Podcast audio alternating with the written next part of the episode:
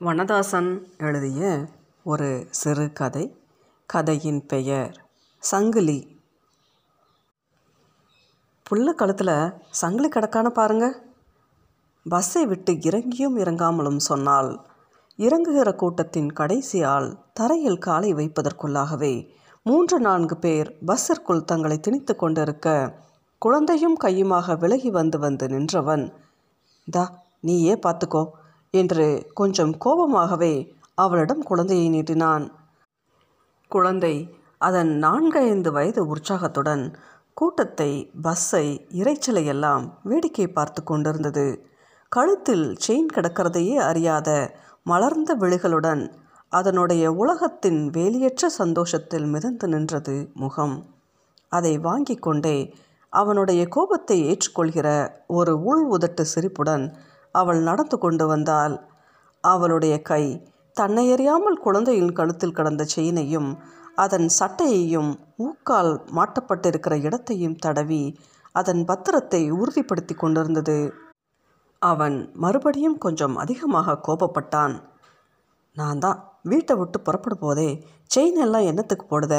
நாம் என்ன கல்யாண வீட்டுக்கா போகிறோம் ஃப்ரெண்டு வீட்டுக்கு தானே என்ன? கேட்டா தானே? அவனுடைய கோபத்தை மேலும் குறும்பாக கிளறி விடுகிறது போல இன்னும் கொஞ்சம் அதிகமாகவே சிரித்து கொண்டு கல்யாண வீட்டுக்குன்னா போட்டுக்கிடலாமோ? அப்போவும் தான் சொல்வீங்களே தங்க சப்பரம் புறப்பட்டாச்சுன்னு. அவளுடைய சிரிப்பை இதை சொல்லும் பொழுது அவள் குரலில் ஏறி இறங்கின நடிப்பை உணர்ந்தபோது அவனுக்கும் சிரிப்பு வந்தது. எத்தனை தடவை நீ நான் அப்படி சொன்ன உடனே எல்லாத்தையும் கலட்டி ஒழுக்கரை பெட்டியில் வச்சுட்டு போயிட்ட? அப்படி போனதில் மற்றவங்க உன் வெறுங்கழுத்தை பார்த்து வான்னு கேட்காம போயிட்டாங்க? என்று மறுபடியும் கேட்கலாம். ஆனால் மறுபடியும் சிரிக்கத்தான் போகிறாள். எதுக்கு இவ்வளவும் சொல்கிறான்? என்று யோசிக்கப் போவதில்லை. கண்டிப்பாக நகையெல்லாம் போடக்கூடாது என்று சொல்லவும் முடியவில்லை. எல்லாம் அவள் கல்யாணத்தோடு போட்டு கொண்டு வந்தது. இப்போது குழந்தைக்கு போட்டிருக்கிற வாத்து டாலர் போட்ட செயின் கூட அவள் அம்மா வீட்டிலிருந்து கல்யாணத்தில் போட்டது தான் இவள் கேட்க மாட்டாள். இன்னொருத்தி என்றால்தான் புதிதாக எதுவும் செய்து போடாததை இங்கே குத்தி அங்கே வாங்குகிறது போல.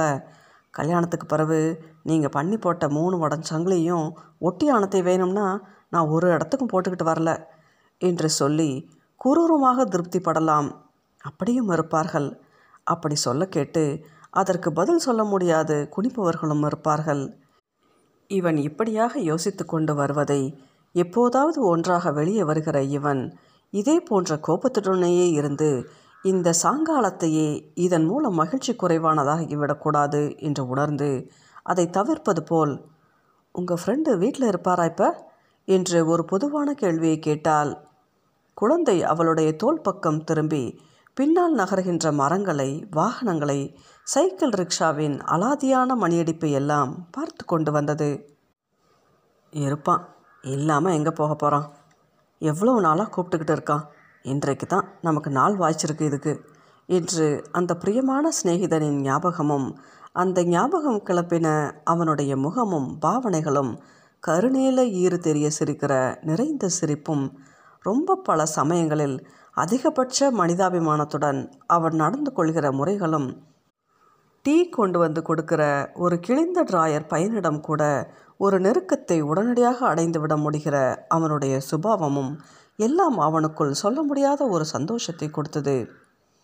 காரியம் காரணம் எல்லாம் பார்த்து பழகிறவர்களை அதிகம் இருக்கிற அலுவலக உலகத்தில் தன்னை இவன் சிநேகிதனாக தேர்ந்தெடுத்து கொண்டது எவ்விதம் என்று புரியாது. ஆனால் அப்படி நிகழ்ந்ததற்கான நிகழ்ச்சியுடன் நடந்து கொண்டிருந்தான். அந்த சிநேகிதத்தின் ஒட்டுமொத்தமான பரிமாணத்தை இதோ அவன் வீட்டை சமீபிக்கிற இப்போது தான் உணர்ந்தது போலவும் உணர்ந்ததை ஒரு பாடலைப் போல பாடி நடக்க வேண்டிய நேரம் இதுவென்றும் அவனுக்கு பட்டது. குழந்தையை மனைவியிடமிருந்து வாங்கி மாறி மாறி கொஞ்சம் கீழே விட்டு நடத்தி கூட்டி கொண்டு போனான். கூட ஒருத்தி வாராங்கிறதாவது ஞாபகம் இருக்கட்டும் என்று சீண்டிக்கொண்டு அவளும் உடன் நடந்தாள் மனதின் அலைகளுக்கு ஏற்ப சுற்றுப்புறமும் வர்ணங்கள் அடைந்தது போல எல்லாம் கலகலத்து கொண்டிருந்தது. அவர்களை சுற்றி ஏப்ரலின் மலர்ச்சியை கிளை நுனிகளில் ஏந்தி கொண்டு கம் என்று வாகை மரங்கள் வாசனையை பெய்து கொண்டிருந்தன. வெகு தூரம் வரை கூடவே வந்து நம் விரட்டலுக்கு பின் மனமின்றி திரும்புகின்ற செல்லமான வீட்டு நாய்க்குட்டியாக வேப்பம்பூவின் வாசனையும் விட்டு விட்டு கூடவே வந்து போய் கொண்டிருந்தது. ஒரு டவுனின் கடைசியில் இப்படி ஒரு கிராமத்தின் அடையாளங்கள் அடங்கிய தெரு இருப்பதே நன்றாக இருந்தது. கட்டிடங்களுக்கு மத்தியில் துண்டு விழுந்தது போல ஒரு மைதானம் இருந்தது.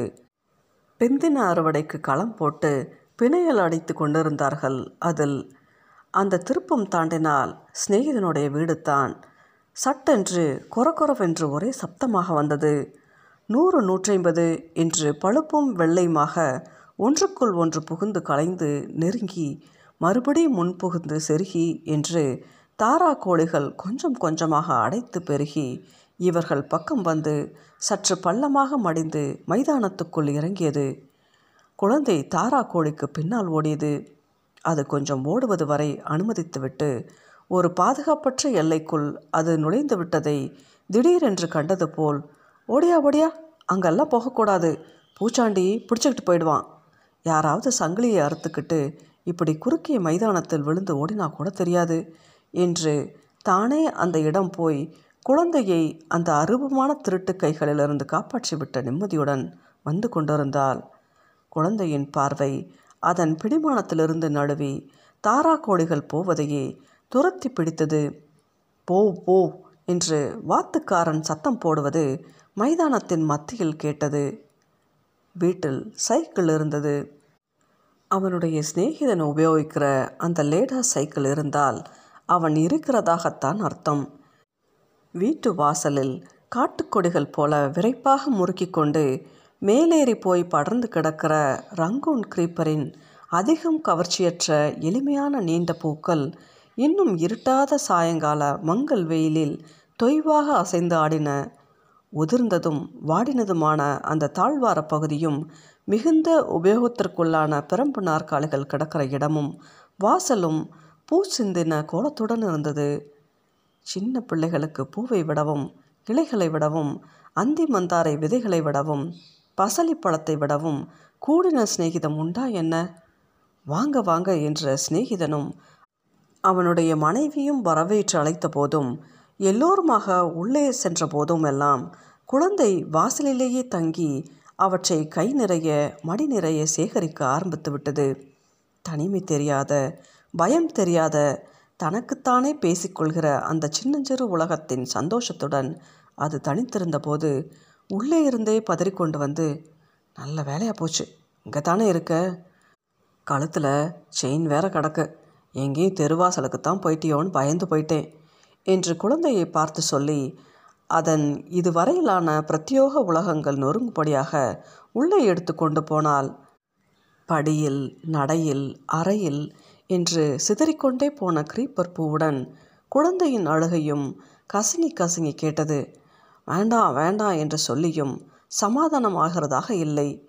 முதல் தடவையாக தாய்மை அடைந்து வயிறு கனத்து அமர்ந்திருக்கிற வெட்கத்துடன் சிநேகிதனின் மனைவி பேசிக்கொண்டிருக்க சிநேகிதனை சிறு சிறு தின்பண்டங்களை எடுத்து வந்து உபசரித்தான். உயரமான கண்ணாடி பூந்தமிழர்களில் டீ கலந்து கொண்டு வந்து கொடுத்தான். போலியற்ற அவனுடைய உலகத்தில் நுழைய தயங்கி தனக்கோ தன் மனைவிக்கோ அவசியமில்லாதது போல இருந்தது. சிநேகிதனுக்கு சுலபமாக கிண்டல் பண்ண முடிந்தது. சிரிக்க வைக்கவும் ஒருமையில் கூப்பிட்டு இன்னும் சிறிது கேக் கூடுதலாக எடுத்துக்கொள்ள சொல்லவும் முடிந்தது. முதலில் ஐயோ போதும் என்று மறுத்தவளிடம் வெட்கமான புன்னகையை தருவித்து அந்த சிரிப்புடன் கேக்கின் பிரிதொரு வில்லலை வாங்க வைக்க முடிந்தது. எல்லாம் இதமாக இருந்தது. போக வேண்டிய தூரம் டவுன் பஸ் நெரிசல். ஞாயிற்றுக்கிழமை அரசியல் கூட்டத்துக்காக சுற்றி வளைத்து போய் நிற்கிற பஸ். ஒரு வேளை குழந்தை தூங்கி போய்விட்டால்? அப்படி பஸ் நிற்கிற இடத்திலிருந்து வீட்டிற்கு சுமந்து செல்ல வேண்டிய சிரமம் எல்லாம் இல்லாவிட்டால் ரொம்ப நேரம் இங்கேயே இருந்துவிட்டு போகலாம். அந்த சமயத்தில் தான் தெருவில் மிட்டாய்க்காரன் சத்தம் கேட்டது. இவர் இங்கேயும் வருவாரா? என்று கேட்டுக்கொண்டிருக்கும் போதே குழந்தை எழுந்து தெருவுக்கு ஓடியது.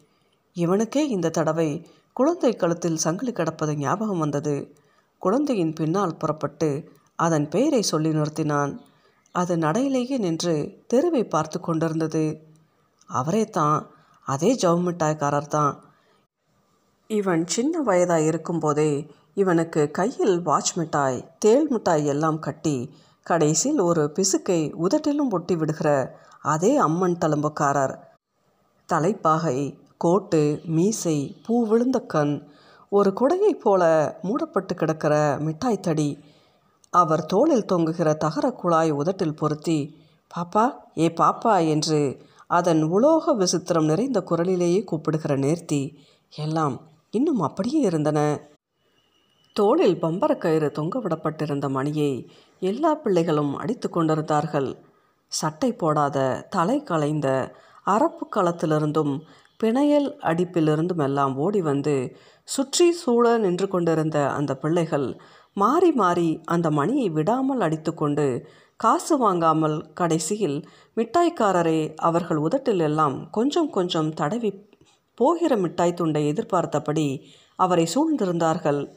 அதன் அதன் உடம்பின் உயரத்திற்கேற்ப கபடும் பயமும் மற்ற முற்றிலும் குழந்தைத்தனமான அந்த முகங்கள் தாழ்ந்தும் உயர்ந்தும் வாய்ப்பிழந்து கிடந்தன.